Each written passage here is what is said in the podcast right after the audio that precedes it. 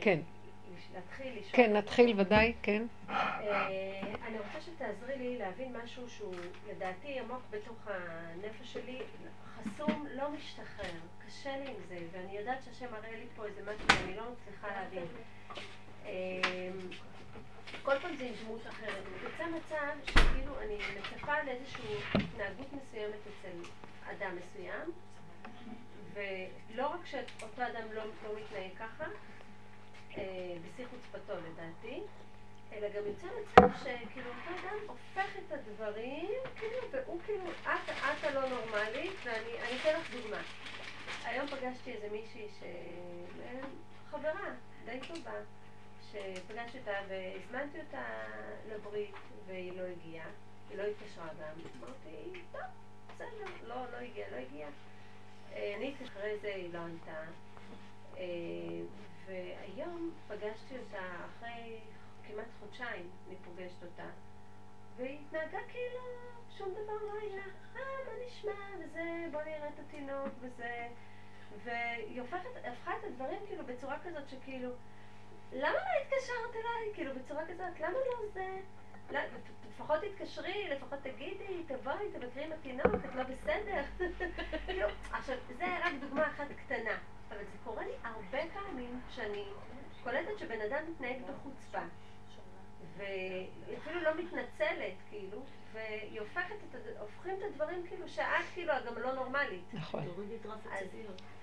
אני לא יודעת מה לעשות במצב כזה, כאילו, לענות, להעיר, אולי אני כן יש מקום להעיר ואני לא עושה את זה, כי אחר כך אני נשארת עם התחושה הזאת ואני לא מצליחה לפרק את זה לפעמים, ואני לא רוצה סתם שיהיה לי כעס על אנשים. בהתחלה חשבתי שאולי זה אי הבנה, אבל את רואה שזה פשוט כאילו אנשים, לא יודעת, אני מושכת אליי את האנשים האלה. את יודעת באמת, מעניין. את לא מבינה שהקדוש ברוך הוא שולח לך ואת משכת אלייך את האנשים האלה, כן. למה? אני לא יודעת. הוא בא ללמד אותי איזה משהו, ואני לא צריכה ללמוד מה. בטח, תראי, אני בתור בורא עולם יכולה להגיד לך בדיוק מה הוא מתכוון. אבל כל בר דעת בפשטות, בדרך שאנחנו הולכים בה, יכול להבין כאן נקודה, הוא שולח את הכל לעורר אותך. הוא אומר לך, אם תמשיכי לישון בטבע, אז... הטבע יעשה מאיתנו משוגעים, והוא יהיה הצודק והצדיק. אנחנו חיים בעולם שהוא משוגע, ואם נתייחס אליו כחבר מן המניין, בדרך ההיגיון והטבע, המשוגע יעשה אותנו משוגעים, והוא עוד יצא ויגיד, משוגעים. והוא המשוגע שעשה אותנו משוגעים. ולכן כל עבודה שאנחנו עושים זה לעת כזאת, אם לא לעת כזאת שהגענו למלכות, להכיר שאשרי חלקנו שבכלל התחלנו להבין שהעולם הזה משוגע, אין עם מי לדבר פה, הכל הפוך, ואם אני אקח אותם ברצינות ואבוא אליהם בטענות, דרישות, ציפיות, מה לא, אז אני אצא בסוף המשוגעת, וזה מה שהוא מראה לך. הוא אומר לך, את מבינה שאם את תמשיכי איך שאת, אז בסוף, ואת כולך פותחת עיניים כמו איזה תינוק שמצייץ מה... אריסה ואומר, מה הולך פה? כן, זה באמת. כמה זמן את באה כבר לשיעורים? אני הולכת לראות עלייך חיצי. כמה זמן את הולכת כבר לשיעורים האלה? תגידו לי. את לא מבינה מה קרה פה. את לא מבינה שכל הדרך הזאת זה להיכנס פנימה ולראות, אבא, הכל זה רק סיבות. להראות לי איזה בית משוגעים יש פה ואיך אני אקח את זה ברצינות. אם אני אקח את זה ברצינות, אני המשוגעת. והם עוד יצחקו לי בפנים, וזה בדיוק מה שאומר דוד המלך. אל תפק זממו, אל תוציא לפועל את המחשבה שלו, כי זה כל המטרה שלו, להחריב אותנו. העץ רוצה להחריב את האדם, הוא מבקש להבידו, וזו המלחמה הנצחית, איך לנתק את, ה... את עצמנו מהמציאות הזאת, כי כאן זה מעוות לא יוכל לתקון. אי אפשר לתקן את העולם, את יוכל לברוח. את רוצה לתקן פה? תמשיכי לתקן, רבים חללים מפילה, אין כאן תיקון. אבל אני חושבת שעצם זה שנגיד לא יערתי לה, או לא נתתי לה אפילו איזה ככה איזושהי הערה קטנה במקום ככה, אפילו קטן, בצורה נחמדה, כי אני לא רוצה לגרום בסכסוך בינינו חופן. סליחה, אני רוצה להגיד לך משהו. את קצת איבדת את הכיוון של העבודה. את עוד מנסה לסדר שאת צריכה להגיד לה, את לא רוצה שיהיה סכסוך, את צריכה להגיד לה והיא תגיד לך ואת תגיד... תקשיבי רגע, את לא בעבודה, סליחה, אין לי מה להגיד לך, את מפגרת חמישים שנה אחורה, אני מצטערת להגיד לך מה קרה לך. זהו, משהו קרה פה. לא, אני רוצה להגיד משהו, אני אוהבת אותה, והיא מהוותיקות, מה קרה לה פה? אבל לאחרונה אין לה זמן לבוא לשיעור, אז אני קרה לה. אני רוצה להגיד לך דבר אחד, את ואני אותו דבר, העולם הזה מסוכן. אם יום יום, רגע, אנחנו נכנסים בעבודה הזאת במחויבות, וברור שהעולם הזה נראה נורא אמיתי, ואנחנו הולכים לאיבוד אחריו. אז את צריכה להבין דבר אחד, עוד יש לך כעס עליה, ויש לך איזו דרישה וציפייה, מה שהתחלתי את השיעור, את השאלה, אני עוד מצפה ממנה, ובסוף זה ככה, בכלל, מי מצפה פה ממישהו? מה אני דורשת? אין לי דרישות, אין לי ציפיות, אין לי ירושות, ואין לי אחוזות, ואין לי אחיזה רגשית, ואני אומרת, העולם הזה, אם אני רגע אהיה אחוזה במשהו, הוא ישגע אותי, הוא המשוגע והוא ישגע אותי. היום הייתה לי בדיוק אישה כזאת בבוקר לשיחה, מתוקה, שבעלה לקח כספים של הבית והשקיע אותם באיזה אור ופרח כזה, והכל התמוטט וגם מלווה מאנשים אחרים, והכל הכל הלך, עניין של כמה מיליון, וגם את הבית כבר הכל מעוקל, ו, ו, ואז הוא אומר לה, בוא נמכור כבר את הבית, אז לשלם את החובות, והיא באה אליי שמוטה, כולה שבורה, גם הוא שבור, והוא לא מתפקד כבר, אבל הוא בייאוש, והיא אחרי לידה עם ילדים קטנים, שגם עובדת בחוץ בתוך כל זה, ומנסה לשקם קצת את הקיום המיידי שיהיה אוכל לפה.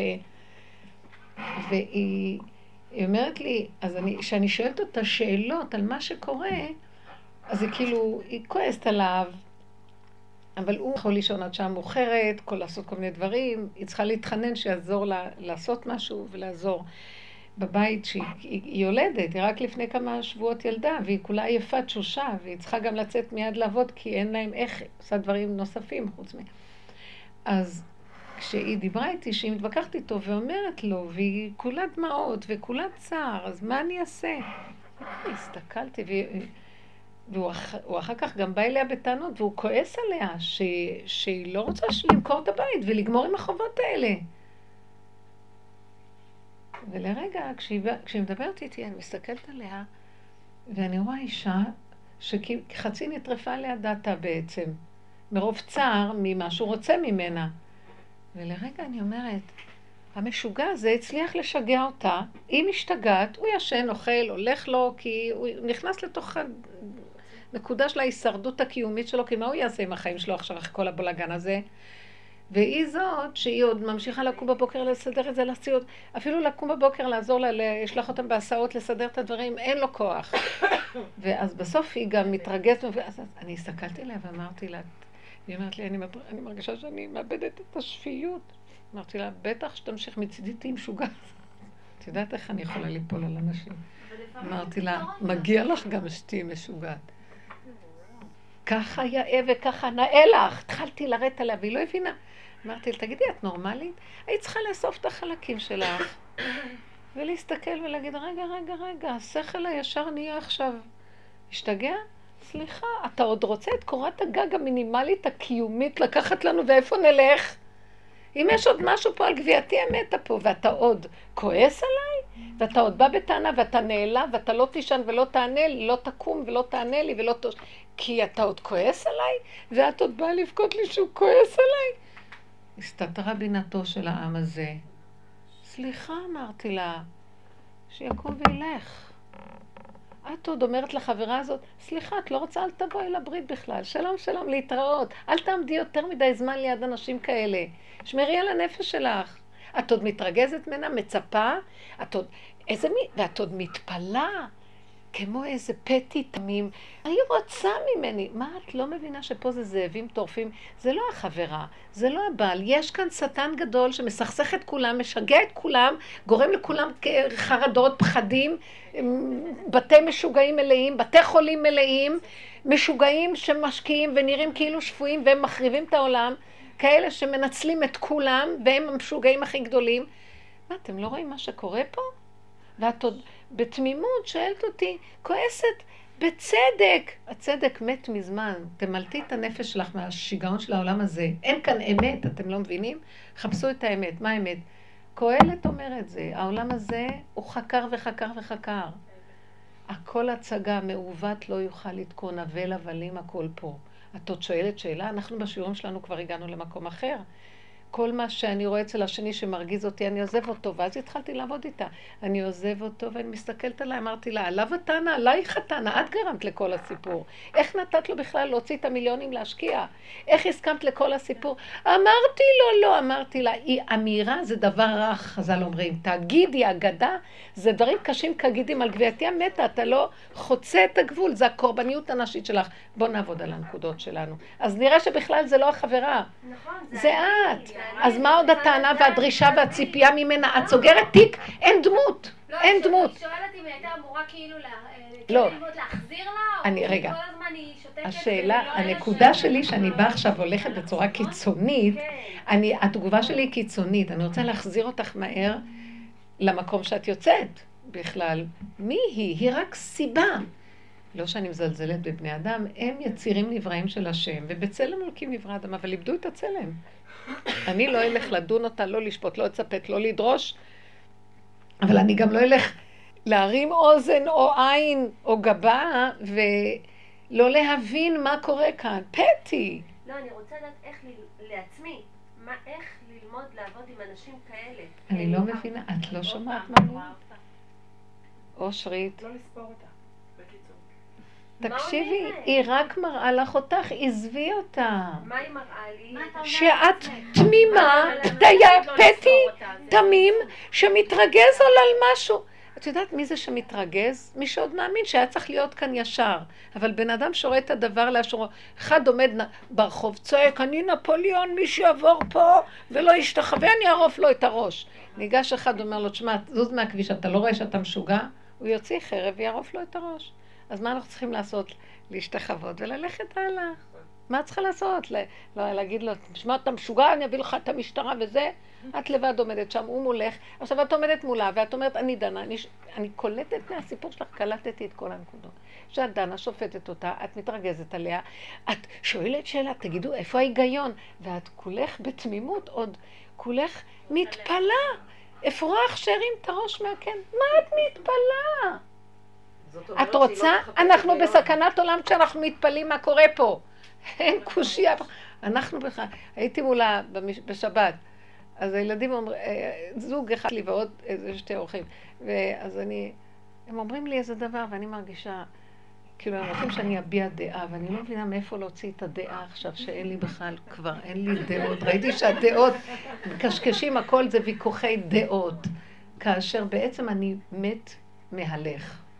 העבודה הזאת הביאה אותי למין מיטה. זה ממית את האגו, זה ממית את החיות של עץ הדעת, טוב ורע, של העולם הזה, הפסיכולוגיה של העולם הזה, חברה טובה, אני אוהבת אותך, אני אתן לך, תתני לי. כמה טוב עשינו, כמה זה פליקים, פליקים, פליקים, הכל אכזבות, כאבים. אני לא באה לחוס על אף אחד, אני באה להגיד אין מה לצפות, אין מה לדרוש, אין כלום. פה זה רק פרוסדור. את כן עצמך בפרוסדור. כדי שתעבור לטרקלין. עשינו מכאן טרקלין, ואנחנו כל היום לא מבינים למה מזיזים לנו את הקורסאות והספות ששמנו בפרוסדור, כי נראה לנו שפה זה הטרקלין. מה אתם עושים? למה היא אמרה לי ככה? למה היא לא ענתה לי ככה? את לא מבינה שפה זה פרוסדור, תמלתי את הנפש לך. תכירי שכאן זה עוברי בעמק הבכה. מה חשבת שזה פה? עכשיו, היא רק סיבה בשבילך לראות את מציאותך, איך את עוד תמימה, אני קולטת. את תמימה, יש לך קושיות, את עוד עקשנית שהיא צריכה בטח צריכה להתנצל ולהגיד לך שזה לא יפה מה שהיא עשתה. את מחכה ומצפה להתנצלות, כי זה לא חברתי. אתם מבינות מה אני מדברת? אולי יש כאן מישהו שמבין. חברות כבר, חלק אמרו לו, אנחנו כבר מתים אלנה. זאת אומרת, צריך כבר להתחיל לעבוד ברמה אחרת אנחנו עובדים. אנחנו ברמה של, החברה הזאת מראה לי מי אני, מה אני בכלל אגיד לה? אני רואה, אמרתי לאישה הזאת, את כועסת עליו, את בוכה ממנו, את מבועלת ממנו. את תראי איפה, לאן הגעת? את עוד מעט תתערפי, את לא רואה שאת בסכנת עולם, והוא באמת לא שפוי. זה, זה אי שפיות לעשות כזה דבר, כי יש לו איזה יצר של הימור, אני לא יודעת מה, והוא עכשיו עושה אותה לא שפויה. הבנתם מה קורה? והוא אומר לה, אז את, את משוגעת, את יודעת? והיא אומרת לו, אני? והיא עוד מעט תהיה משוגעת. הבנתם? אל תגיבו יותר לאנשים. אם הוא אומר לך משוגעת, נכון? אל תגידו לו כלום. באמת. הוא רומז לי כנראה שעוד מעט תהיה משוגעת אם אני אמשיך להתייחס אליו. לא להעליב, לא לפגוע, לא כלום. זה ניתוק רגשי נפשי. צריך להיות מאוד ברמה אינטליגנטית, רגשית גבוהה, לדעת איך לשחק אותה, לא להתרגש, למלט את נפשנו, גם לא להעליב אף אחד. אבל סליחה, ידיי לא שפכו את הדם הזה, אין? זה לא נורמלי פה. הילדים יהרגו אותנו, הבעל יהרוג אותנו, החיים, והם אנשים טובים, כולם טובים. אני גם אין לי טענה עליהם, זה גם לא הם.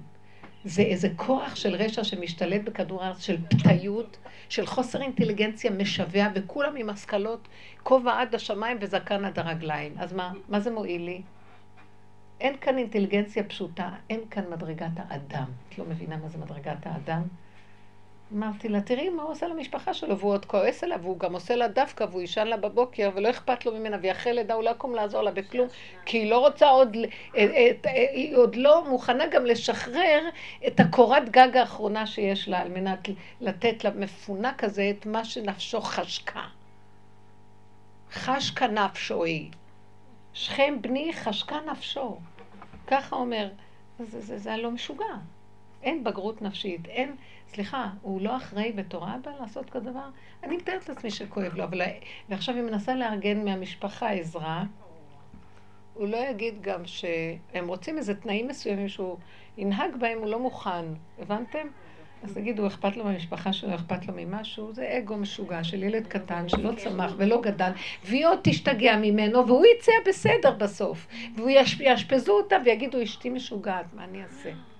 אתם לא מבינים שאני מכירה כל כך הרבה סיפורים כאלה. אז עכשיו מה באתי להגיד? אני גם לא יכולה לטעון עליו. אני טוענת על עצמי שאני כל כך מטומטמת, שאני לא שמה לב למצב הזה וממשיכה לפרנס אותו, את המצב. אז, אז על מי הטענה? על האישה הזאת או עלייך? אם אני אישה בוגרת, אני אגיד אבל אני אשמה. עליי, אני. ודאי. אני אומרת את זה שאני אפרנסת, כעובדה שכל פעם זה קורה מחדש. או, את מבינה למה? כי השם כל כך אוהב אותך, כי את מסומנת אצלו, את האנשים שהשם לוקח אליו מהדרך הזאת שאנחנו עובדים, שהוא אומר, אני אתעקש איתה עד שהיא תחזור אליי. איך, איך כתוב בתורה? תשב אנוש עד דקה. אתה עד דכדוכה של נפש הוא יביא אותך, שתכירי איפה האמת. ואתה אומר, שובו בני אדם, תשובו אליי. זה לא הולך העולם הזה, התנתקנו מבורא עולם, אנחנו צריכים לחזור למדרגת הגולם, שדרכו הבורא עולם יכול להתגלם. כי איך שאנחנו עכשיו עם ישות של דמיונות, של... פסיכולוגיית עץ הדת והאגו הזה, זה לא גולם, לא. זה דמיון שקם על יוצרו. הבנת? אז לכן, כל המצב הזה שאת מתארת ויש לך תסכול, זה מראה שאת לא כל הטפה הנקודה, ואת חוזרת על אותו טעות ככלב ששב על קיוב, ומין מי הכי נפגע מזה רק את. היא הולכת למי זוכר אותך אחרי שנייה, ואת נשארת עם הכאבים. ימותו ולא בחוכמה. איזה מין דבר זה? טיפשים הבני אדם, אנחנו טיפשים לגמרי. טיפשים, טיפשים, טיפשים. אם היינו חכמים, וזה מה שאני רואה שבעולם רוצה מאיתנו. שאנחנו נהיה שייכים רק לו. ואפילו לא לילדים ולא לבעל ולא לאף אחד. חוץ מזה הוא יחבר אותנו לבעל ולילדים ולמציאות מסביבנו. כי הוא רוצה שנהיה בעולם, והוא רוצה שיהיה קשרים, אבל זה יהיה הוא ולא האגו שלי עם כל החרבים שלו. איך שאנחנו מתקשרים, לא נעים, כן נעים, אולי ככה, לא ככה, נעשה ככה, אולי ככה, נתחנף, נתחנפן, ולא מה, לא יודעת מה. לא. השם מקנה, והוא מסכסך אותך עם כולם, הוא רוצה אותך אליו. את מבינה את הדבר הזה? כל הזמן אני רואה את זה. עכשיו, אז אני אומרת לו, תגיד, אתה רוצה לסכסך לי את כל הבית, להחריב לי את הקשרים הנורמליים? הוא אומר, לא, אני רוצה להחריב את הפסיכולוגיה של הקשרים, של השקרים שבהם אתם חיים. אני... קידשתי אתכם, המקדש עמו ישראל תחת חופה וקידושים. אני אמרתי פה ובו, אבל אתם זרקתם אותי ואתם מנהלים לכם את העולמות, ואותי עזבו מקור מים חיים, והלכו לחצוב בורות נשברים, רגש, ואיזה צדיקה אני, ואיזה מותק הוא, ואיזה זה, שלא יכילו המים, הכל אינטרסים זמניים, שאין עליהם שום דבר על מה לסמוך. והשם הולך לקסח את העולם בדבר הזה שתביא לך. את לא רואה שמונים אחוז של אנשים מתגרשים. פעם, היום זה נורמה כבר, פעם זה היה מזעזע, כל גירושים שהיית שומעת היית מזעזעת היום. מי לא? זה כבר נורמה. ילדים זרוקים ברחובות, לא יודעים מי האבא ומי האמא. לא, זה לא נורמלי. אז מה הרעיון? אנחנו לא רוצים. המסגרת של השם הוא כדי שאנחנו רוצים משפחות, אנחנו רוצים ילדים. התוכנית היא יפה. הפסיכולוגיה שאנחנו ניזונים ממנה היא פסיכולוגיית שקר ודמיון. והשם אומר, את זה אני רוצה שתו. ומלתי את לבבכם ואת לבב זרעכם. זאת אומרת, אני אמון אתכם, את כל הקלקול שנוצר, ומה זה לבב זרעכם? את כל, זה גם לבב זרענו בפועל, ואת כל, את כל התולדות שהמחשבות האלה יוצרות. אני אמול את כל ההמשכיות הזאת, אני לא אתן לה להתקיים. ואני אתגלה, השם יתגלה. עכשיו, מה זה שהוא מתגלה? אתם יודעים איך הוא מתגלה?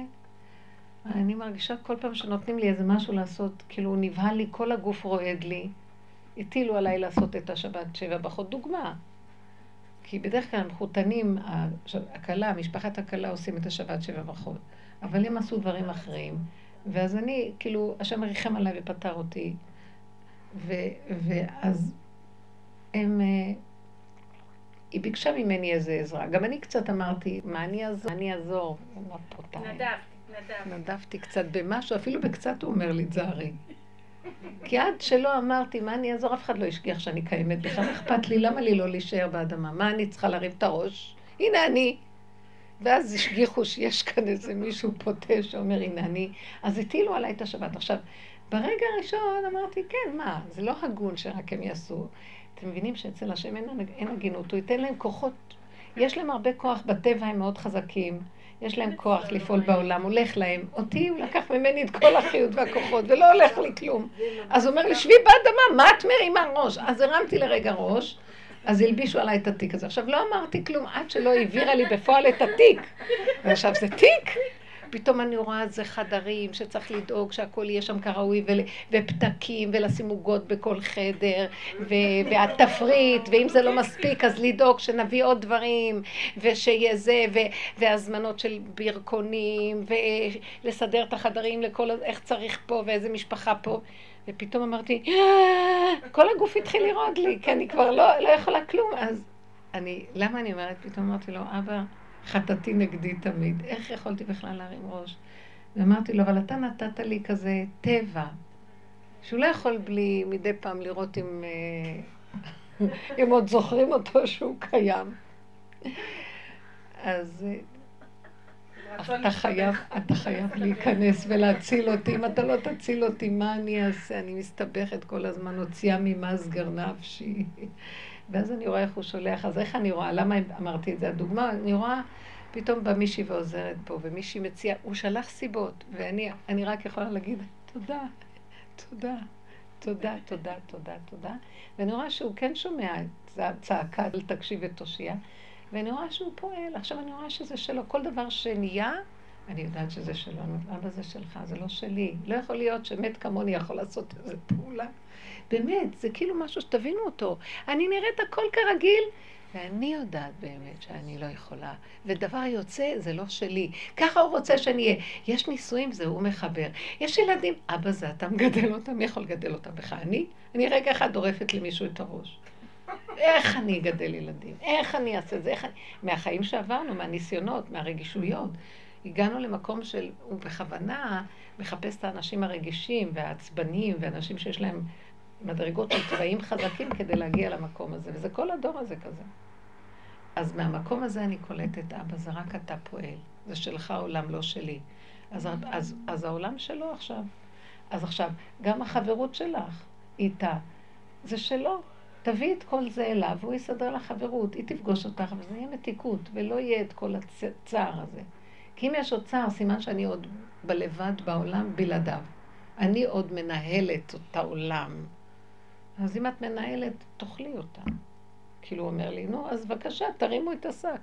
קחו, אתם הרי יכולים הכל. לאחרונה אנשים מורטים את השערות שלהם, הם לא מבינים איך הם נכנסו לכל המצוקות, איך הם עשו כזאת השקעה, איך הם עשו, איך קנו כבר, איך זו... כי הגדלות שלנו מובילה אותנו, ואחר כך הם נמדים, זה השם רוצה להראות לכולם. עכשיו, מאחר ואין להם את הדרך, אז הם יכולים להשתגע, ולקחת כדורים, או לברוח מהעולם, או להתאבד, אך השלום. אבל אנחנו צריכים להבין שהוא קורא לנו. כאן הוא קורא לך, בייחוד שאת מתארת שהדבר הזה חוזר על עצמו, ואותו פליאה שיש לך, היא פשוט להראות לך איך את, ת, כאילו, תמימה, פתי. יש פתי של חיוב ויש פתי של שלילה. מבינה?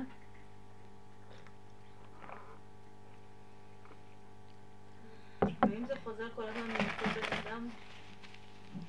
וואו, זה יכול להיות, זה לא חייב, זה לא חייב להיות כל הזמן מאותו אדם. הבני אדם הם... אצלי יש גם מצב כזה, שאותו בן אדם כל הזמן פוגע, מכמה שכאילו, לא אני, זה הקדוש ברוך הוא עושה ועושה, חוטפת סתירות לחי על ימין ועל שמאל. למה, למה הבן אדם הזה ממשיך? למה זה ממשיך? לא משנה מה, תמיד זה מגיע לאיזה מצב שמה שעשיתי זה לא טוב. אפילו לקחת לו אוכל... אז מה אכפת לך? שיגיד. את רואה מה את עושה? את עוד רוצה שמה שעשית ייראה בעיניו טוב. זאת אומרת, את עוד מחשבנת לו ורוצה למצוא חן בעיני מישהו. השם אומר, קנאי השם עכשיו. אומר, את מנסה לרצות אותו ולא אותי. אין את מי יותר. תכיני אוכל, תני. מה התוצאה של זה? לא קשורה אלייך. האוכל קיבלתי כאב בטן, אמרתי אז אני לא מביאה יותר אוכל. מה זה קשור אלייך? כי את הכנת אוכל, בסדר? זה שנהיה לו כאב בטן, זה בעיה שלו בבטן. מה זה קשור אלייך? לא, הוא מאשים אותי, כאילו משהו באוכל. זה שהוא מאשים אותך, זה עניין שלו. למה את לוקחת את האשמה ועושה אותה קשורה אלייך? אתן לא קולטות את הדקות של העבודה. זה אחיזה רגשית, ואת מאמינה שמה שהוא אומר נכון. הוא אומר כי השם אמר לו להגיד. למה? כי הוא בוחן אותך אם את חושבת שזה הכל את, ואת מתחילה עם היחסים האלה של אני והוא. אתן קולטות? אולי לא, אני עייפה. רבותיי, אני כבר נהייתי גולם, אני מדברת כאן חמש עשרה שנה. כבר הגולם אומר, אתן קולטות או שאולי לא? תקשיבו, אתן עושות עבודה או שאתן רוצות להישאר בעולם? העולם הוא רק סיבה, בשלב העבודה שלנו זה רק מקלות, מראות, להראות לנו מי אנחנו. מקל שמראה לבן אדם ימין שמאל, ומראה שמראה לו את נקודתו. אבל את אומרת, הוא אמר לי שזה, שזה עושה לו כאב בטן. שיגיד. הוא אמר לי, אם את לא, תרשי לי למכור את הבית, אני לא אקום בבוקר. שיגיד. תראו איזה דבילים אנחנו מתרגשים. את הכנת לו אוכל. עשית כמתווך, זה מה שאת מחויבת. מה יהיו התוצאות? מה זה קשור אלייך? תראי, את שמת לו אולי רעל, אני לא יודעת. גם זה הוא אמר לי פעם אחת. אמרתי לו, זהו, אמרנו, אני לא מביאה לך. לא צריך להגיד לו, תגידי לו, זה, יש לי רעל יותר טוב, אני אשיג לך פעם אחת. רעל יותר טוב. הלב נפוח לי מזה. תגידי, את לא רואה שיש כאן... אני משוגעת מכן, את לא רואה שזה משהו משוגע? את לא רואה שמשהו אצלו בדמיון התרחב מדי? אז מה, אז רגע, אז לא... לא מתייחסת, לא להתייחס. לא להתייחס. אני אגיד לך משהו, באמת, אני אגיד לך את האמת. אני אגיד לך משהו, אני רוצה להביא אתכם למקום אחר. תראי, את לא תפרקי את הבית, נכון? את כבר אישה קצת יותר מבוגרת, יש ילדים, יש הכל. זה כבר לא איזה זוג צעיר, גם הזוגות הצעירים אני עובדת איתם ככה. אני אומרת לו, מה אתה מתרגש ממנה? וגם לה אני אומרת, מה את שמה עליו בכלל? כל אחד צריך לחיות לעצמו חיים טובים, ולעשות את כל אחד יש לו תפקידים בשותפות הזאת, וצריך להיות נאמן לתפקיד, כי יש בעל, בעל הבית שהוא משגיח מי כאן עושה כמו שצריך את הדברים. אז אנחנו מחויבים להשם, אבל מה אנחנו עושים? אנחנו עושים משהו ושכחנו את בעל הבית ואנחנו אומרים, נכון שזה טעים, אני מחכה ממנו לאיזה גיבוי, וכשהוא לא נותן לי גיבוי אני שבורה לחלוטין, והשם אומר, רגע, רגע, הוא מחויב לי תפקיד שלו כבעל, ואת מחויבת לי כאישה, ואז אני מחברת שניכם כשכל אחד עושה בהגינות את מה שהוא צריך. למה אתם מסדר את החבילה הזאת לבד? אתם תתקלו אחד עם השני כל היום, כי יש מי שיסכסך ביניכם, אם אני לא נמצא. איש ואישה זכו השכינה ביניהם, כי אני מחברת הכל השם, ואם לא, השטן ביניהם. מה קרה? הבן? אז מה שקורה הוא פה, את עוד נכנסת למקום, את נעלבת ממנו, קובה ממנו. זה כל, כולם... אז מה, להמשיך לבשל ולקחת לו? סליחה, את חייבת, זה חלק מהתפקיד. חי, זה מאוד יפה. תשמעו, אני לא יודעת מה המחויבות. פעם אישה הייתה בבית והבעל בחוץ. לא, זה לא בתוך הבית, זה לא קשור לבעלי וזה, זה מישהו אחר. אה, חשבתי שזה בעלי. מישהו שאני מבשלת ומכינה לי ואני לוקחת לו. בכלל? לא קשור לבעלי. לא אכפת לי, אני לא אומרת לך, למשל, אני לא הייתי מתביישת להגיד שזה בעלי. לא, לא, זה לא בעלי. לא אכפת לי גם, אני לא רוצה, אני גם לא נכנסת בסיפורים אישיים, אני רק, זה לא אכפת לי אם זה בעל או אם זה אבן או עמוד או אם זה החבר או השכן. את מבינה, אכפת לי שזה בין אדם לחברו. עכשיו, אני לקחתי דוגמה של איש ואישה, כי זה היה נשמע כזה, שאת מכינה לו אוכל או לא. בסדר, מישהו במשפחה שאת מכינה לו, עוד יותר. בוא ניקח בעל, שמכינים לו, וזה חלק מהתפקיד. בסדר, זה הגון, הוא מביא פרנסה, את עושה זה. את גם מביאה פרנסה, גם הוא מביא פרנסה. את מבשלת, הוא עושה דברים אחרים. היום יש איזו חלוקה מסוימת. אם אני מצפה מהשני שיעמוד בתפקיד שלו, אני מאבדת את הנקודה. כי הציפייה שלי דורש, יוצרת מצב שגם הוא יצפה וידרוש ממני, ואז אנחנו מתחילים מלהיות, אנחנו לא ישרים, אין לנו שכל נכון. אנחנו, האנשים בעולם אין להם שכל נכון, יש לנו שכל אה, נגוע, אנחנו נגועים, לא רואים נכון את הדברים. כל אחד לו אינטרסים של עצמו, והוא מאשים את השני דרך המשקפיים שלו. אם היה לנו שכל ישר, לא היינו צריכים שופטים, ולא היינו צריכים ללכת למתווכים או בוררים שיגידו לנו מה כאן הנקודה. אבל לכן במצב הזה, מה שכאן השם אומר, אם אתם לא תפנו אליי את הכל, תתבוננו בעצמכם, תפנו, תצטרכו עורך דין, תצטרכו שופט, תצטרכו בורר. למה לכם? אז הנקודה היא להסתכל בעצמנו בחזרה. בתפקיד שלי אני בסדר, אני עושה זה, אני עושה זה. אני רואה מה שאני לא עושה לשני, שום דבר לא מוצא חן בעיניו. אז לאיזה, בהתחלה אני נעלבת, אני פוגעת, אני מסבירה, לא נסה להצטדק, לתרץ, הכל. אחר כך אני אומרת, זה טיפשי בכלל שאני... טוב, אז יורדת לי המוטיבציה לעשות לו דברים. לא.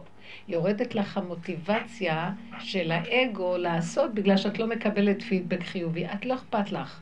פידבק חיובי, לא פידבק חיובי. את צריכה להכין. מבינה? עכשיו, את אומרת, ביני לבין בוראי, אני עשיתי את שלי. זה מאוד נחמד, הוא כן יפרגן. אבל אם לא, אני לא נעלבת אליו, אני נעלבת לבורא. למרות לו, אבא, איזה כאבים זה יש לי? אני אומרת להשם.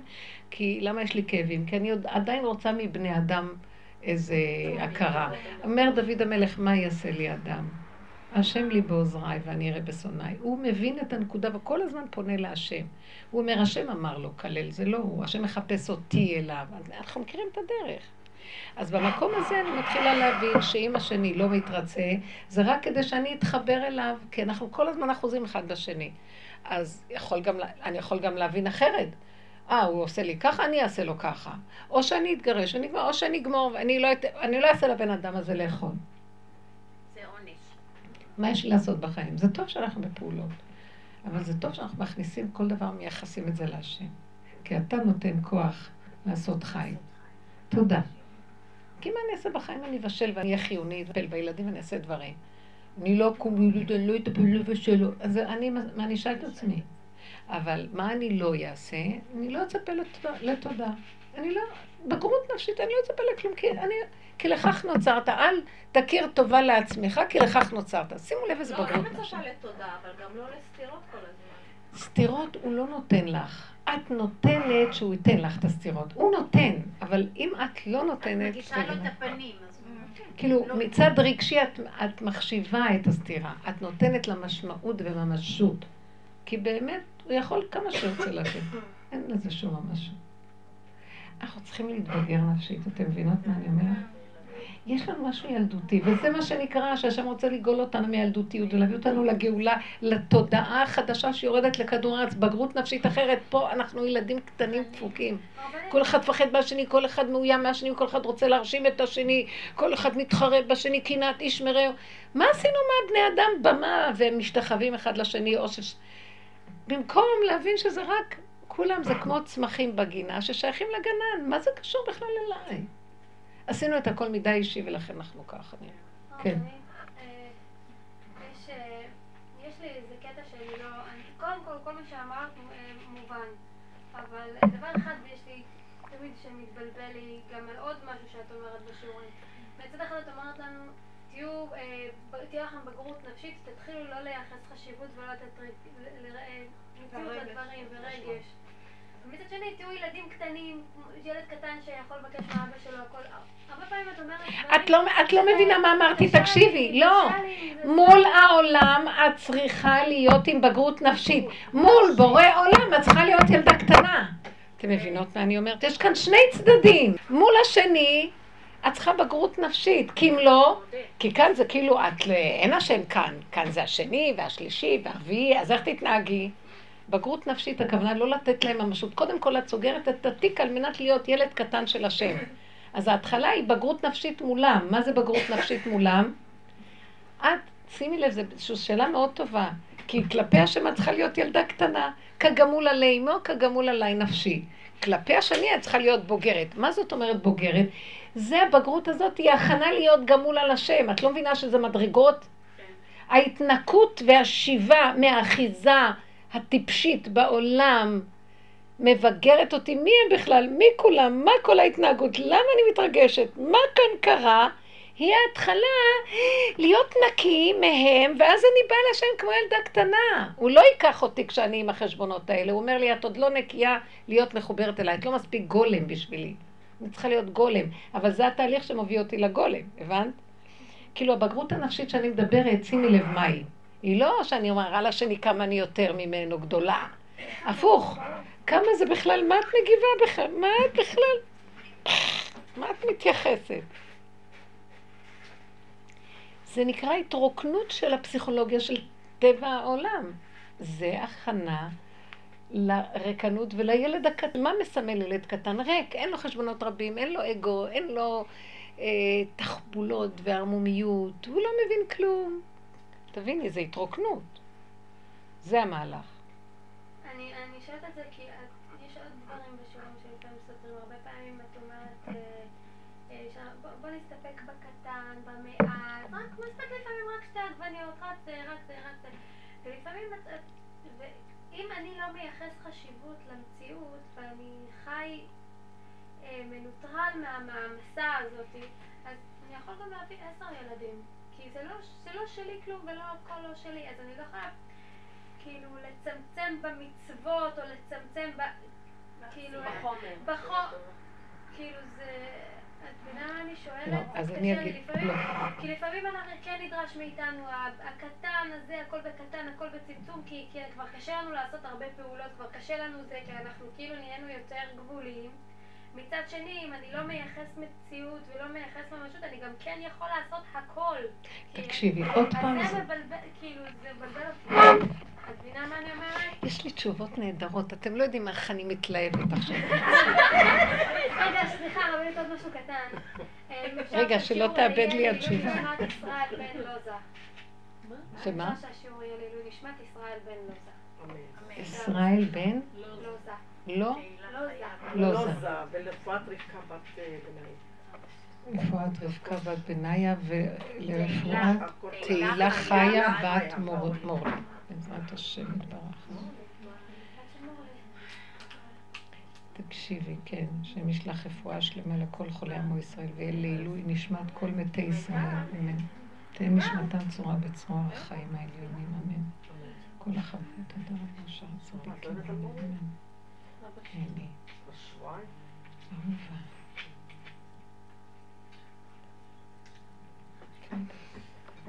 תקשיבו רגע, תקשיבי. את עוד פעם מבלבלת, כי את מבלבלת שני דברים. כדי להיות ילד של השם, זאת אומרת גולם, שזה צינור שהשם ייכנס בו, ואז יש לו גילוי פה של השם, ואני בדבקות איתו, אני צריכה להתרוקן מהעולם. תהליך ההתרוקלות מהעולם, זה מה שדיברנו, זה קטנות, צמצום אחר צמצום פנימה, נכון? פחות זה, פחות דמיון שאני יכול, פחות אגו.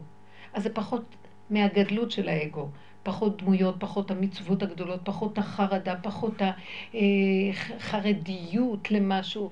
הכל פשוט, פשוט, פשוט, קטן, קטן, קטן, קטן. נכון? עכשיו שהגעתי לקטנות, וזה גם חלק מהנקודה, מה אני בכלל מתרחבת עליה? אני קטנה בכדי להגיב מי בכלל, ולמה לי בכלל? קטנות, קטנות, קטנות, קטנות.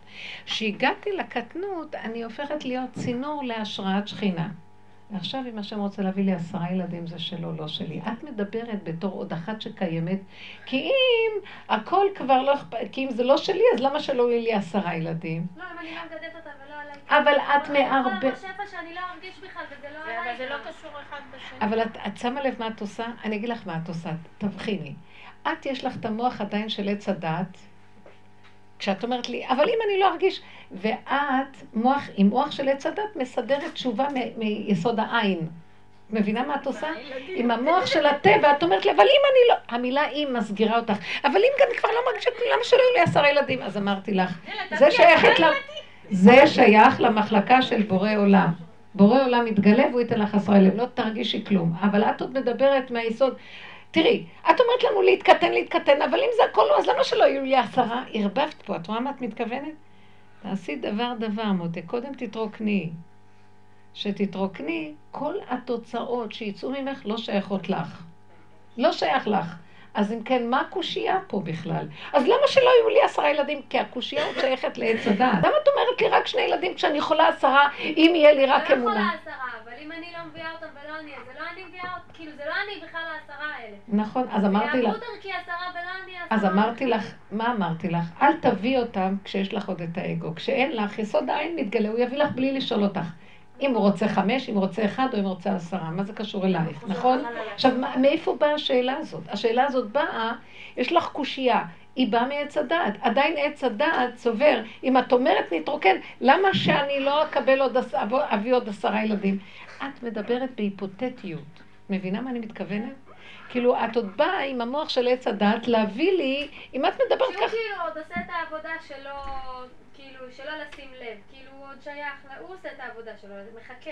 כאילו, את עוד חושבת שאת עוד יכולה להביא, אז למה לא? אנחנו כבר כאן גמורים, זה לא שלנו כלום, הבנתם? זה כבר לא שלי. אז הקושייה שאת שואלת לא באה מהמקום של העין, היא באה מהמקום שאני עוד קיימת, אז אם כן, למה שלא יהיו לי עשרה? זאת אומרת, אני חולקת עליך שיהיו לי רק שניים, למה שלא יהיה עשרה? כי אם לא יהיה לי בכלל אישיות.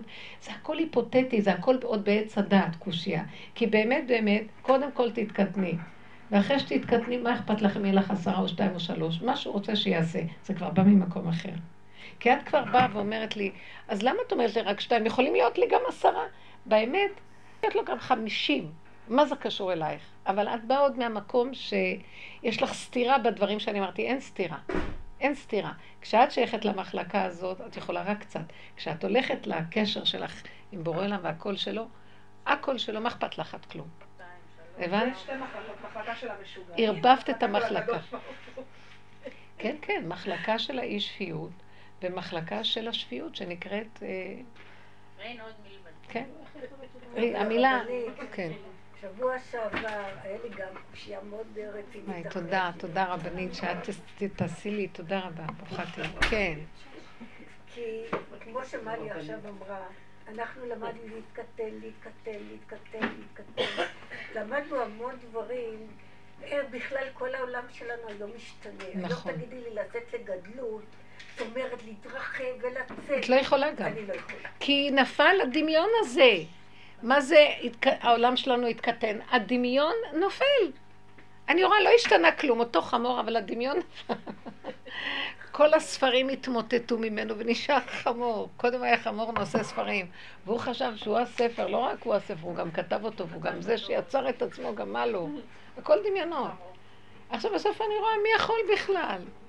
אז אני שואלת את השאלה, שבוע שעבר היה קצת... תודה רחל, ממש תודה. כי את התרחבת המון בהכנת האוכל. מה זה היה? שבוע שעבר היה... שהיא אמרה שהכנו אולי, הכנו והכנו. והרבה באו לעזור לך, כן? אה, את הסיפור שלי, כן. כן, אז הייתה כאן שאלה, אבל בסך הכל אנחנו כל הזמן לומדים איך לרדת מההתרחבות הזאת. ואיך את פתאום, את יצאת להתרחבות ואמרת, בורא עולם יכנס, אני לא יכולתי לצפות. את יודעת למה? כי יש לך טבע שונה משלי, כי כל אחד בעבודה הזאת צריך ללמוד מה הטבע שלו, ורק דרך הטבע. אני ראיתי שיש לי גדלות בטבע. הוא ברא אותי עם גדלות, זה לא דמיון. יש לי גדלות והתלבש עליו הדמיון, שזה אני פתחתי ואני עושה ואני מזקקתי ואני עושה כל מיני דברים. אבל באמת יש לי טבע כזה. אז עכשיו האני הזה נופל ונשאר הטבע, איך אני רואה? הוא רץ קדימה. הוא מזמן לעצמו מציאויות של גדלות. ואני, אני פתאום נראיתי, כאילו החמור צועק, אני אבל, איך זה יכול להיות? ואז אני מבינה שזה שלו עכשיו ולא שלי, אז הוא רק אומר לי, אז תגידי, אז תסדר את זה אתה, לא אני, לכי על זה, אני אכנס. מבינה?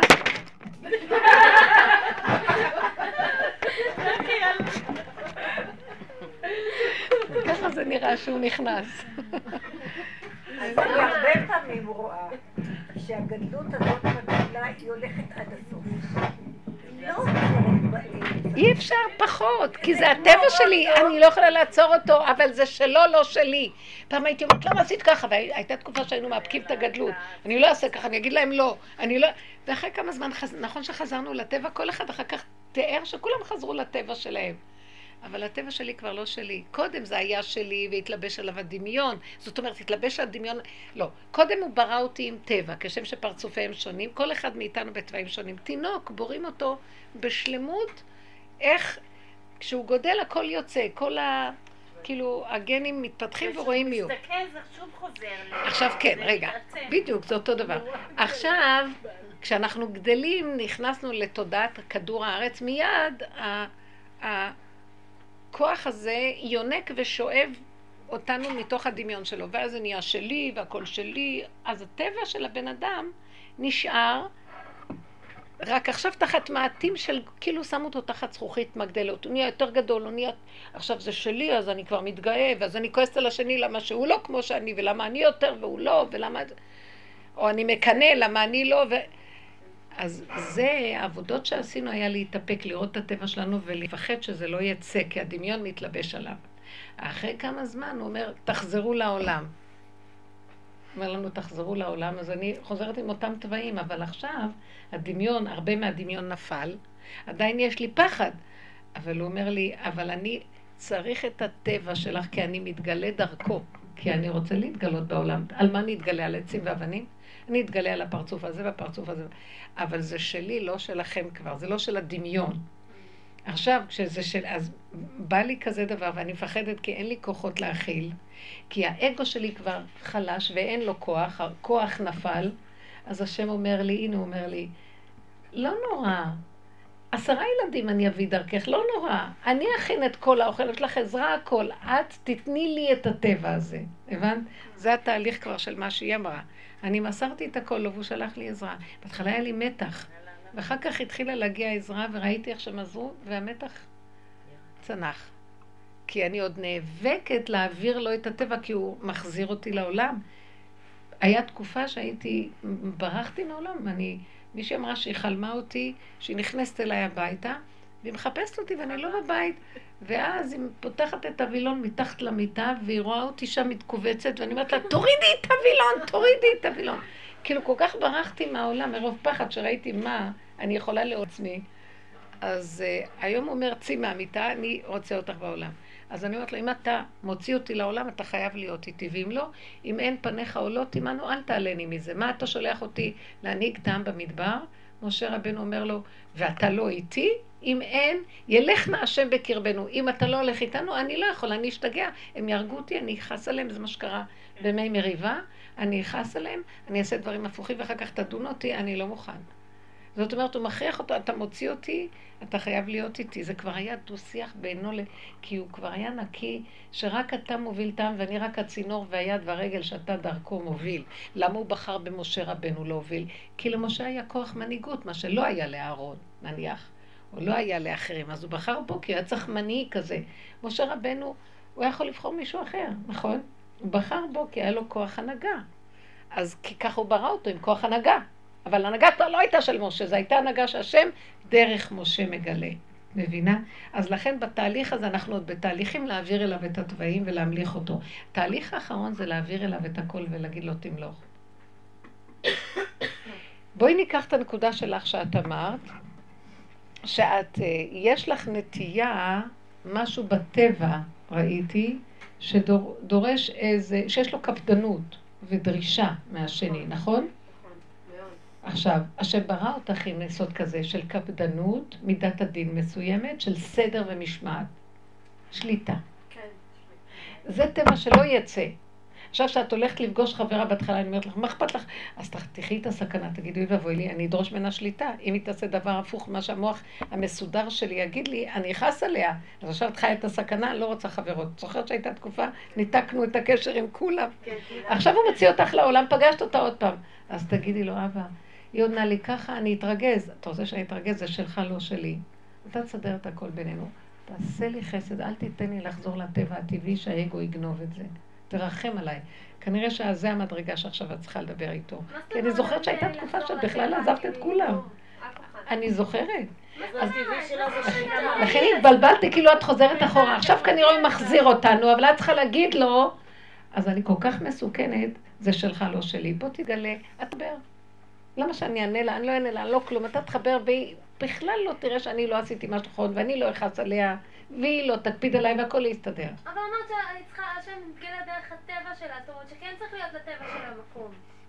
כן, אבל הטבע שלה לא שלה כבר, זה שלו, כי בטבע שלה היא תכעס עליה, וכשהוא נכנס בטבע, אז הוא יסדר את זה, הוא יעמיד את הדברים, ולא יהיה כעס. הוא יגיד לה, יעשה סדר, ולא יהיה קפדנות. את לא מבינה שברור אלם נכנס, זה לא האגו, שהוא לא יודע להבחין, והוא מחריב. כי הוא לא יודע לחבר שני הפכים, או זה או זה. אם לא שברו את הכלים, והשם יכול להיכנס לסדר הכל, גם להוציא נקודה, גם זה נהנה וגם זה לא חסר. אז למה לי? ככה הוא רצה, הוא ברא אותנו לכבודו, אנחנו סילקנו אותו, בחילת עץ הדת, ואנחנו מולכים כביכול בעצמנו. אז לכן כש, כשכבר אנחנו מולכים, באה התורה ואומרת, טוב, אתם המולכים, אבל לפי חוקים וכללים שאני נותן לכם, אבל אתם עדיין עם אגו של מלכות. עכשיו העבודה האחרונה זה גם את זה למסור לו, וכלום לא שלנו, גם לא המצוות, גם לא התורה, גם לא החשיבות החיובית וגדלות חיובית, כלום כלום. הכל שלו ולא שלנו כלום. זאת עבודת האמונה האחרונה, עדיין בתוך התוואים שנשארנו. שימו לב מה אנחנו עושים בעבודה הזאת, אנחנו לוקחים את התורה שבעל פה שבעל פה, יורדים לדקויות של המדידה למדוד באיזה דרגה אנחנו באמת צריכים לעבוד אותו. זה לא רק השכל של ההלכה, זה גם ההנהגה במידות שמאחורי השכל הזה. אני ראיתי הקטע שלא לענות לה, אני גם לא מסוגלת לענות לה, למה? כי האגו לא נותן לי לענות לה, איך אני אראה אם אני אענה לה, או אם אני אעיר לה. יפה, זה יותר. אני תמיד בכל מקרה צריכה להיראות בסדר. בכל מקרה, גם אם נפגעו בי, תמיד אני אראה בסדר. בגלל זה כאילו זה הגיע למצב... גם קודם זה היה ככה? תמיד זה היה ככה, ועוד זה מצב שבסוף השיחה היא אומרת לי, טוב, אין לי זמן לעמוד ולדבר איתך, את רוצה, תזמיני אותי לקפה. כאילו, נשארתי עמומה, כאילו בכל... לוקחת אותה נורא ברצינות, אני חושבת שהיא צוחקת והיא נחמדה ואת מדי רצינית. היא מדי אחראית ורצינית.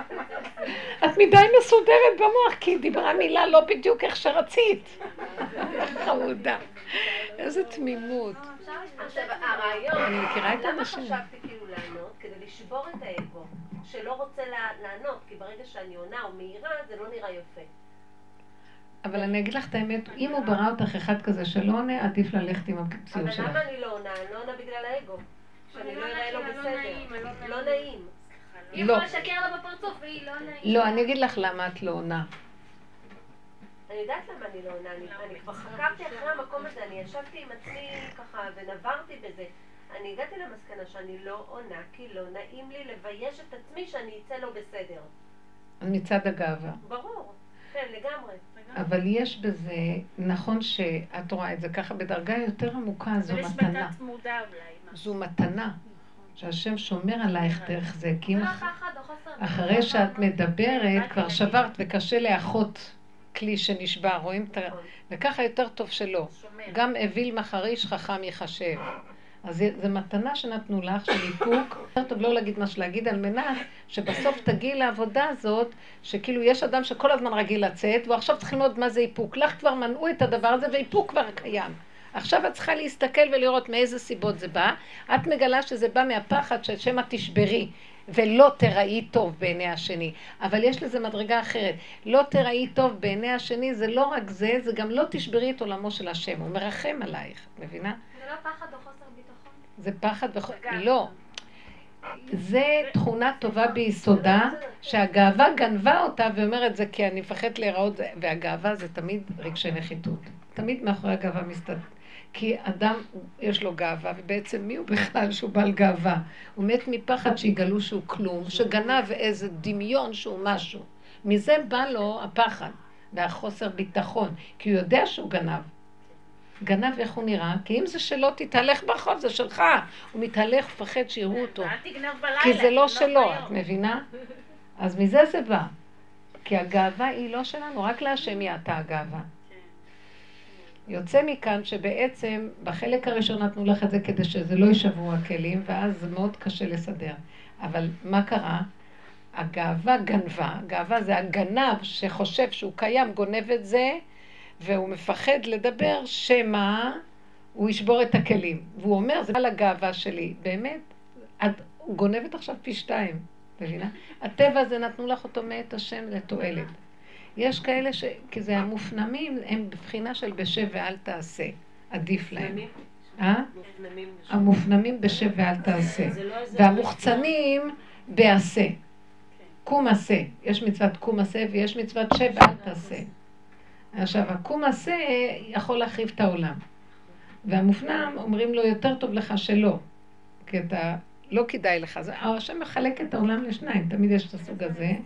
זה נקרא בחיובי כביכול, וזה אופי שלילי. זה לא שזה אופי שלילי, זה כמו שנקרא... זה הפוך, בדיוק. השלילי כוונה הפוך, בדיוק. אז תכירי את האופי הזה, ותסכימי איתו, ותודי שיש לך אותו, ותמסרי אותו להשם. את מה תמסרי להשם? שלא תבואי אחר כך בטענות לעצמך, למה לא עשיתי? אז אני כן אגיד לה, ו... כי זה התיקון שלפעמים במידות אנחנו עושים דווקא הפוך. מה זה מועיל? נו, תיקנו משהו, תחזרי תמיד לאותו דבר, הטבע אף פעם לא משתנה. כמה שלא נתקן אותו בצורה הזאת או אחרת, רבו שר אמר, גם תפוס שהוא מהמשפחה של הלימון, אף פעם לא יהיה לימון. כי הכל נשאר תמיד אותו דבר. כיכר, אבל מה ההבדל שהשם רוצה להתגלות בזה? כי אנחנו חושבים, אוי, השתננו. כי האני גנוב בזה, אני פעם הייתי כך, ועכשיו אני משהו, האני. השם אומר, לא השתנית בחור זה, כלום. אם אני ארד איתך לנבחי השורשים, ואני אזמן לך ניסיון קצת יותר גדול ממה שהצלחת להתגבר, לא תוכל, עוד פעם יעלה כל הטבע וכלום, כל מה שעשית לא קיים. אתה רק חושב ככה. זה מראה שבשורשים אין תיקון. התיקון היחידי זה גילוי השם בתוך הדבר עצמו. כי ברגע שהכוס הזאת שהיא ריקה נכנס באור, מאיר עליה. מבינה? הוא ממלא אותה, אבל לא מהאגו שלי שחושב שאני סידרתי. זה דמיון, הדמיון של עץ הדעת הוא מאוד גדול. כן.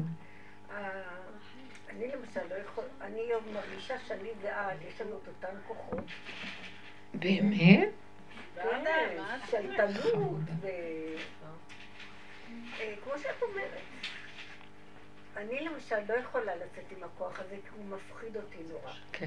השבוע הוא נתן לי מישהי מאוד קרובה אליי, שפשוט שפכה את דמי במובן המילולי. יו. שמה? שמה? שפכה את הדם שלי במובן המילולי. זאת אומרת, מיד ראיתי את עצמי במקור שלי, בואי נגיד ככה, את הגדלות, את ה... תובענות לשלוט, את הביקורת, את, וה... הביקורת, את ההוראות, את מה שאת רק רוצה בשיחה הזאת של רבע שעה איתה. תראו איזו דרגה של התבוננות גדולה מגיעים, נכון? ממש רבע שעה ו... של שיחה, ממש יפה, אני נהנית מזה. ורחמיו סתם לי את הפה. ורק אמרתי... עכשיו את רואה שזה גילוי שלו? איך יכול להיות? כי יכולת לצאת עליה? הייתי רוצחת אותה. תשמעי, רגע, יש כאן מישהי חדשה, אל תיבא לי מאיתנו שאנחנו מדברים, בסדר? אנחנו משחררים הכל פה. אבל הוא נתן לי, ובסוף אמרתי, את צודקת, את צודקת, את צודקת, את צודקת. וואי. סגרתי את הטלפון. אה, זה היה בטלפון. זה פחות גרוע. זה היה מול... אוי, אבל... זה היה לראות את עצמי, אני לא יכולה, זה לעמוד עירומה מול רנטגן. פשוט ככה. מה ראית? מה? ראיתי צבעים כל כך קשים וגסות נורא. נהדר, איזה יופי. ושלטנות. מדהים. ותובענות שמה שאני אומרת... מוירדיק, מוירדיק. מה? מבהיל. מדהים, אני נהנית מזה. איך היא ראתה את המקום הזה? אוי, אני לא ראיתי, אני חשתי. את רואה מה שאמרתי, הוא מוריד אותנו לראות, תראו. אני כבר לא ראיתי, אני חשתי. בבשר. עכשיו, מה היה השלב הבא? עכשיו, השלב הבא, זה משהו חדש. אני אמרתי לעצמי ככה. מה? זה משהו חדש עכשיו? לא, עם הניסיון שקרה. כן, כן, כן. כן. אני ראיתי שני נחשים. נחש מימין ונחש משמאל. אותו צדיק, אותו הרמומי, משחק בשני הכיוונים. את שומעת מה לי? מה את רוצה? לא, הוא בהתחלה הוא רוצה. זה קורחום. הוא בהתחלה מוציא. מוציא בהתחלה את ה... שמעת מה אמרה? נזכרת בחלום הזה שסיפרת לי? טוב, תקשיבי טוב. זה השניים האלה, זה אותו אחד. זאת אומרת, הוא רק ערמומי בכיוון ההפוך. פעם הוא צדיק. זוכרת עם הכדורים ועם הזה, עם האש. ממש, לכוח שאתה לא שווה כלום, ואתה אפס, ואתה כלום, ופעם שנייה, דקה אחרי זה, אתה כל כך גבוה, כל כך בעל עוצמה. זה היה מדהים. משהו, משהו. למחרת היום, אותה אחת צלצלה. לא, היא הרגישה מצוין. אני עכשיו עושה, מה הרגישה? רק היא אפילו לא הרגישה כלום. כלום, כלום. דעו לכם שזה בורא עולם מראה לך. אנשים לפעמים מסביבנו לא קולטים כלום ממה שאנחנו... זה מראה שהדמיון של הבן אדם חושב, גם הוא ככה, גם הוא... לא, כלום, כלום. הכל זה מקלות מראות להראות לנו את מציאותנו. הם סיבות של השם, זה הכל. לא, אין לנו עסק איתם, תבינו, כן. כלום. והיא אומרת לי, דברי שבח כאלה. זה בורא עולם. זה היה משהו מדהים. זה בורא עולם. אז את רואה... זה הנחש הזה שככה... ממש. את השני נחשים, משני הכיוונים, ועד למי תתייחסי, לא לזה ולא לזה. עץ הדעת טוב ורע. זה, תדעו לכם, זה...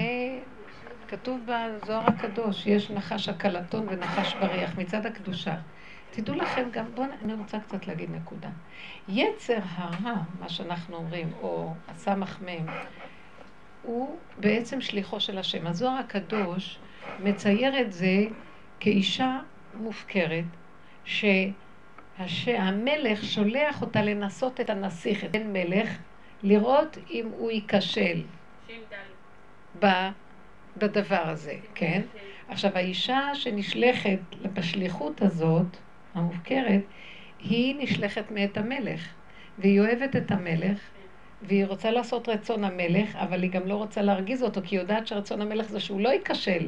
אז יש לה שליחות שהיא צריכה להכשיל אותו, מצד שני, היא לא רוצה שהמלך יכאב לו. הבנתם את הדבר הזה? עכשיו, עד כאן, עד כאן זה כאילו יש לאישה הזאת תפקיד, אבל באמת, בתוכה, היא שלוחה מאת הבורא, והיא גם שלוחה שלו, שלא רוצה לעשות את הדבר ההפוך. הבנתם? שהוא יעש, שהמלך, בן מלך ייכשל.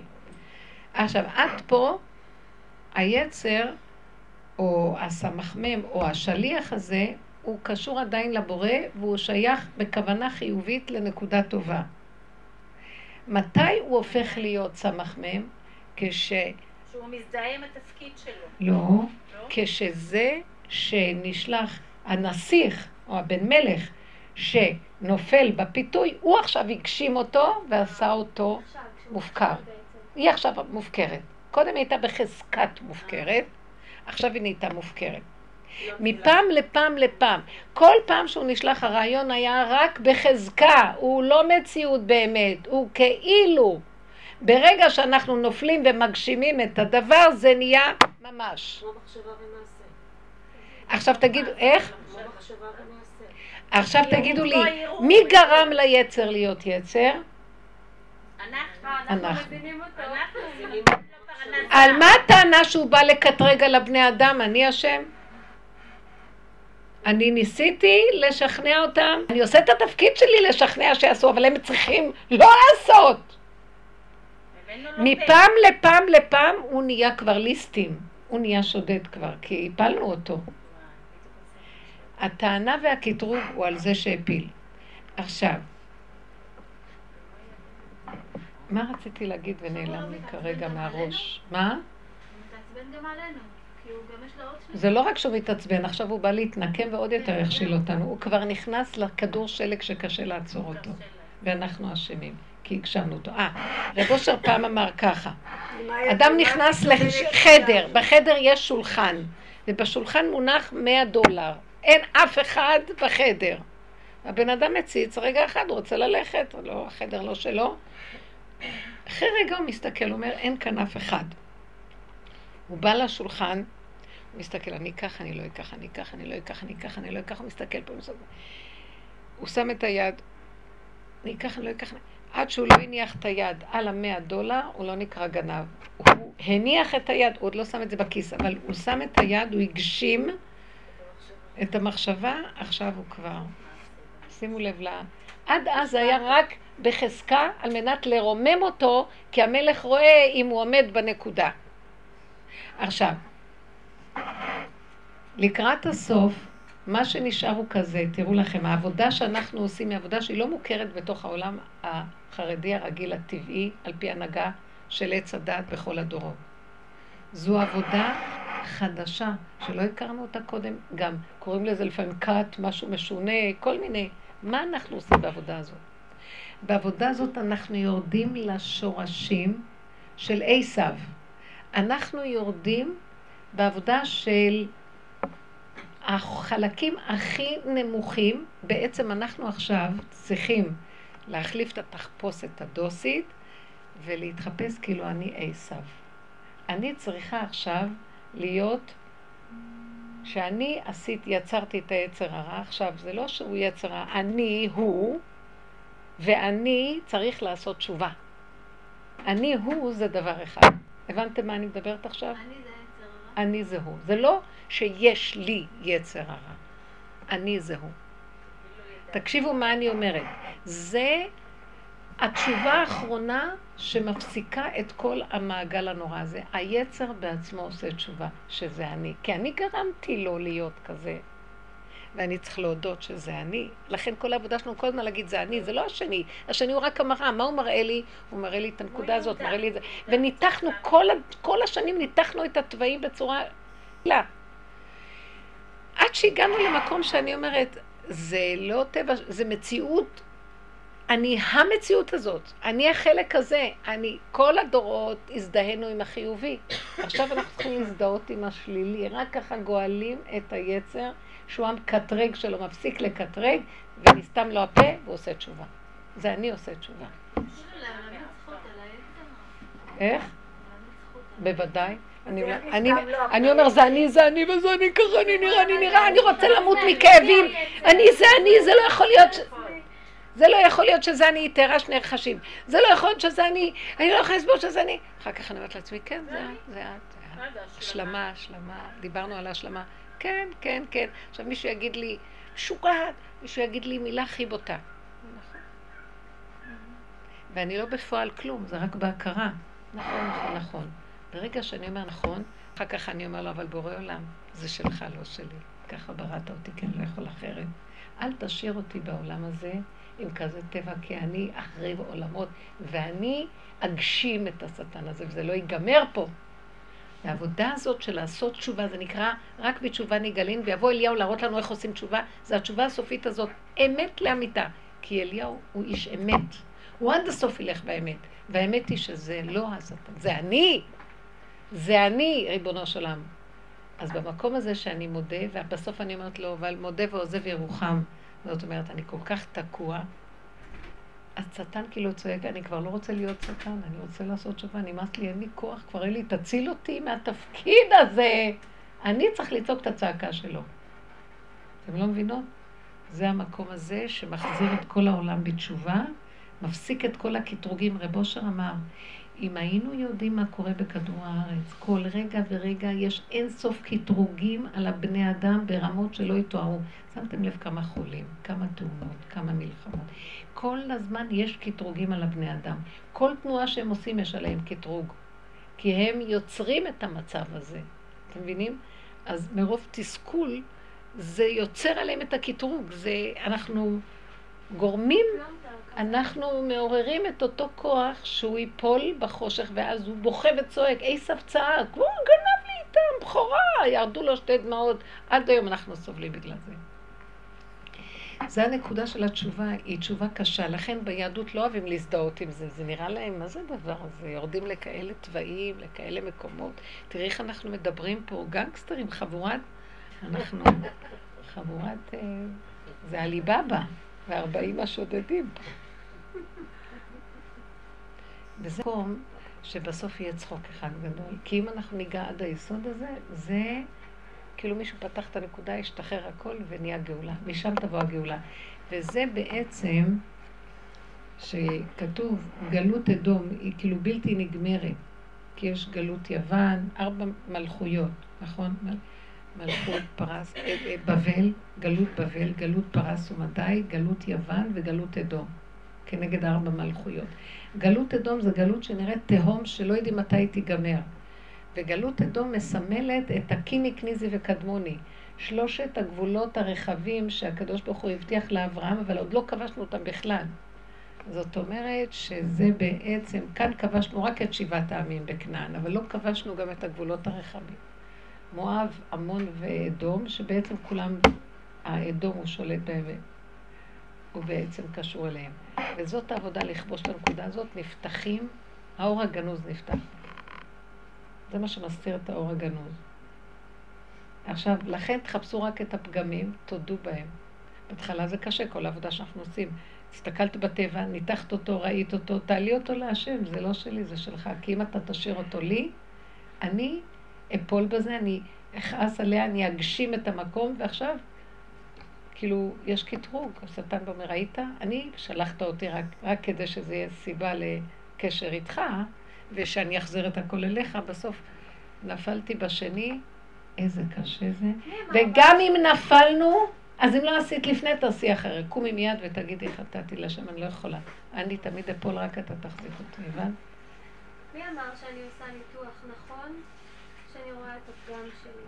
כי את נתת נקודה מאוד מעניינת במקרה של מיטל. את אמרת שהפגם הוא בזה שהיא נותנת ממשות, וישר הפנית את זה לרגש כדי שהיא תתרוקם, ושהיא תוכל לתת מהמקום הזה שהיא תהיה בעולם.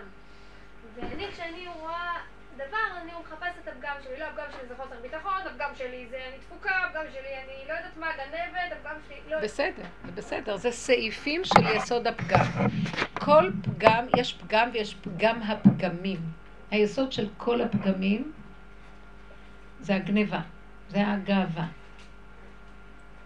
זה המקום שאני צריך להודות שאפילו אם אני רואה איזה פחד, זה הגאווה שמה אני לא יהיה מציאות. האני לא יהיה מציאות. מאחורי הגאווה יש פחד תהומי. כי ברגע שאני, האני אין לו מציאות, אז הוא ימות. מה? מיון שנקרא אני. מה יקרה באמת? נתקלל בבורא עולם, כי תמיד הלא זהו. זה רק נדמה לי שאני נפרדת. אז הוא, זה הפחד של האני. הבנתם? האני הפסיכולוגיה הזה, הפסיכולוגיה של האני מפחדת להישאר בבדידות, בחוסר אחיזה. וזה היסוד של כל הגניבה. אז אם אני מזהה אותה, אז אני יודע, כל פחד שיש לי, זה בעצם הפחד להתחבר בחזרה אליך ולא להיות עצמאי בפני עצמו אני. יאללה, מי צריך את האני הזה? אבל הרגע של הניתוק הוא מאוד קשה. אבל אצלי השכל ישר גונב. ברגע שאני מכירה את המצב, אז השכל שלי אומר, אה, אז את ככה בגלל שאת ככה וככה, אז נעשה אחרת. אז מה? אז נעשה אחרת. כאילו, השכל שלי ניתח, השכל שלי הביא, לא מוסר לה שהוא מדלג על הקטע הזה, והשכל עכשיו פותר את הבעיה. אצלי זה תמיד ככה. אז אני לך למה, גם לזה יש לי תשובה. אני אגיד לך מה. כי כשגילית את הנקודה של הטבע שלך, שימו לב לנקודה, כשגילים את נקודת הפגם, את צריכה להישאר, ויש לי חידוש מאוד גדול להגיד לכם.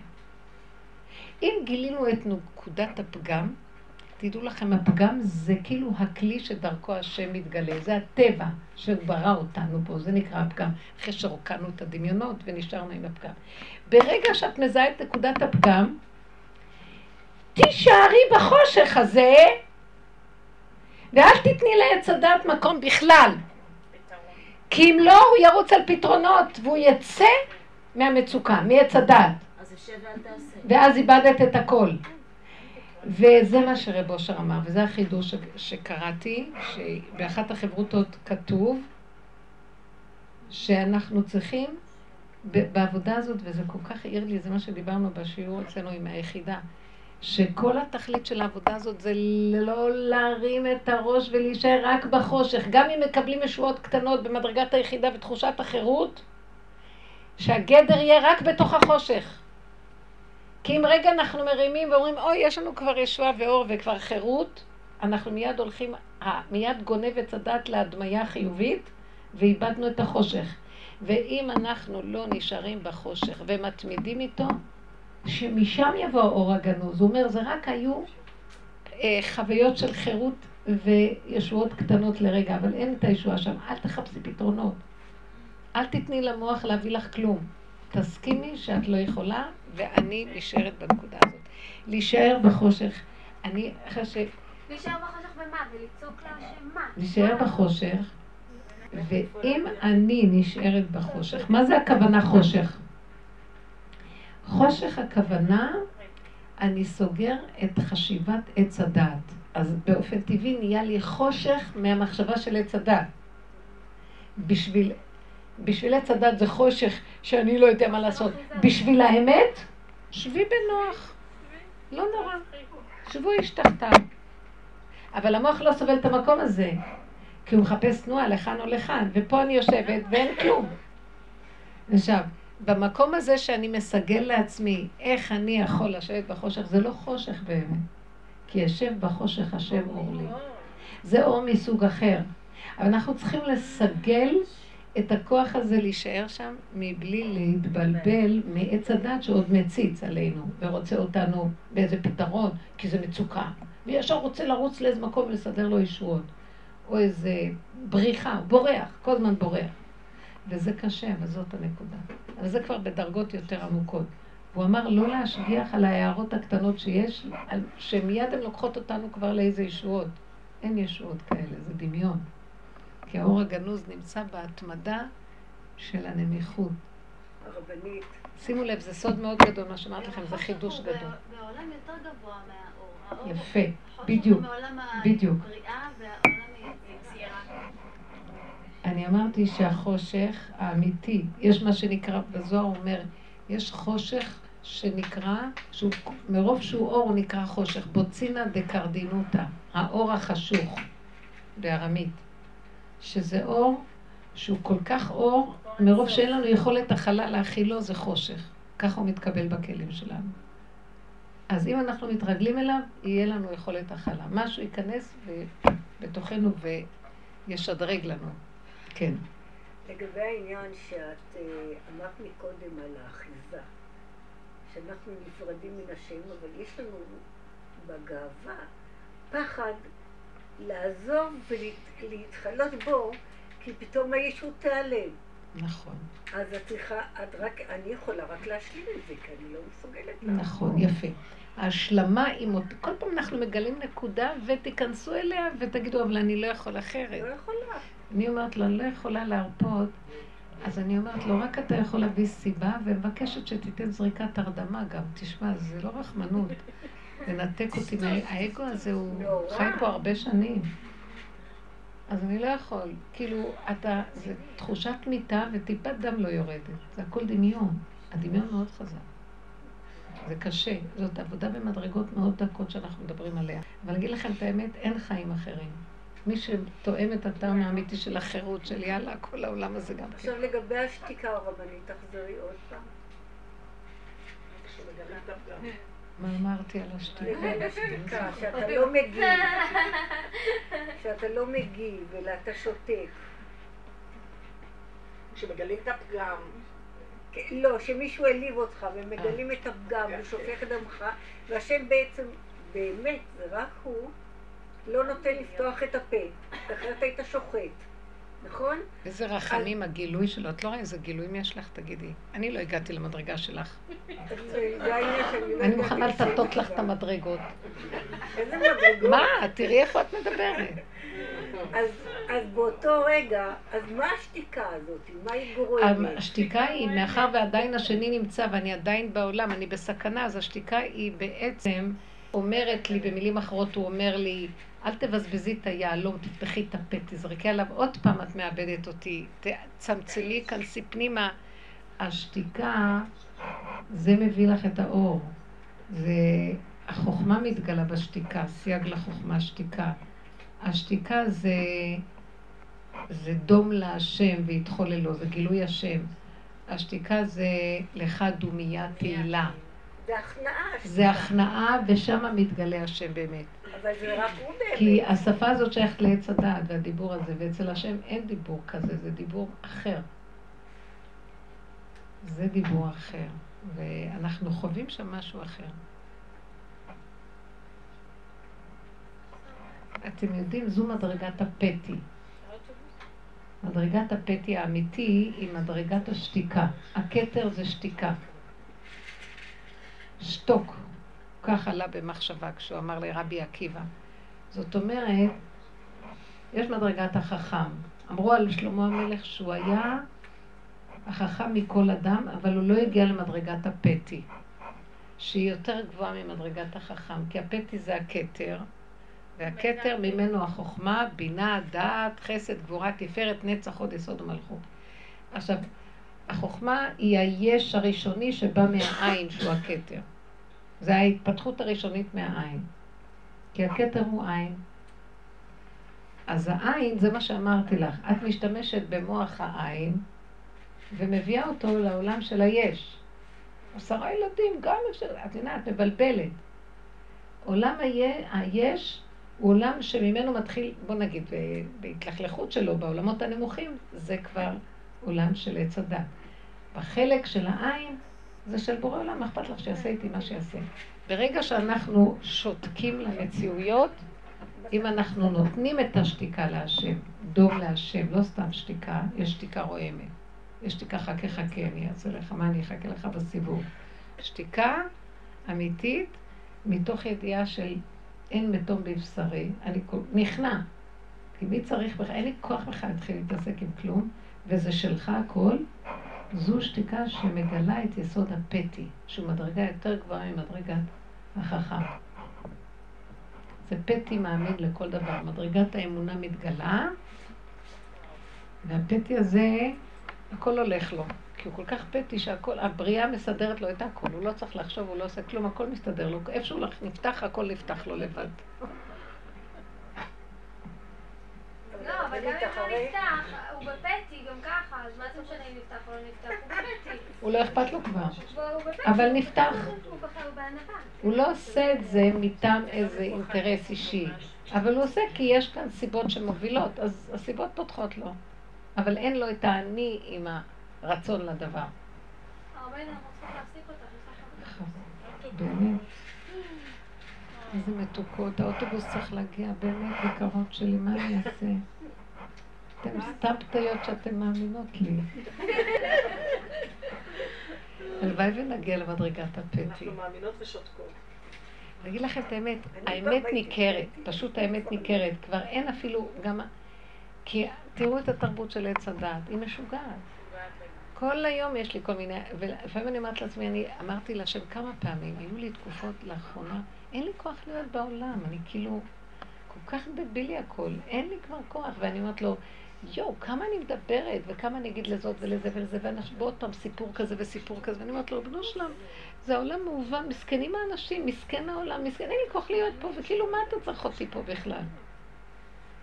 ואז כאילו התשובה שהוא נותן לי זה כאילו טיפה אחת שאתם נותנים לי כלי ואני נכנס בו, אני, אני רבבות אנשים מחזיר בתשובה, רבבות חולים קמים לתחייה, הרבה עניים בשנייה מקבלים ישועות, טיפת אור, אז אל תלכי בייאוש, העולם הזה כבר דפוק, מספיק לי שאחד ייכנס באמת וייכנס למדרגה הזאת של אדום להשם והתחוללו, גולם שדרכו נכנס השם, והוא צדיק הזה שנהיה גולם ודרכו נכנס השם, הוא מסיר את הכתרוגים הנוראים שיש פה והמחיצות של הכוח הזה נופל ומתגלה השם, ואז יש ישועות בעולם ואנשים לא ככה ואף אחד לא יודע מי ומה ולמה, שקט, שלא יהיה גניבה. גולם זה טוב וזה קשה, אבל זאת העבודה. את יודעת מה, זה לא קשה, זה סתם עץ הדת אומר קשה. כמה דמיון שזה קשה. רבנית, אבל כשאת רואה תמונות כאלה, אני עושה שבע, אל תעשי. אני עושה עוד פעם. כשאת רואה תמונות מה? את התוואים שלי, ופה... אבל זה כבר לא שלך, תגידי זה שלך. אבל אני לא מסוגלת גם. מה זאת אומרת? אני לא יכולה להיות חופשייה כמוך לזרום עם זה, אלא רק עם הוא דוחות. יפה, את יותר אמיתית ממני. כן. אם צריכים לדחוף אותה, אז... אני לא צריך לדחוף כדי שאני... שחררת. כן, ממש דוחף. אני עוזרת לו כל הזמן לדחוף. אני אומרת לו, סמוך עליי, תשמע. אני רואה שאת איתי בעניינים. כי הוא נתן לי מוח כזה היפראקטיבי, מה אני אעשה? סימן שהוא רוצה שאני אדחוף. אולי כזאת לא היינו יכולים לבוא לשיעורים. יש לך עירה אמיתית, את מותק, מותק. את פשוט מותק. תודה רבה. תודה לך.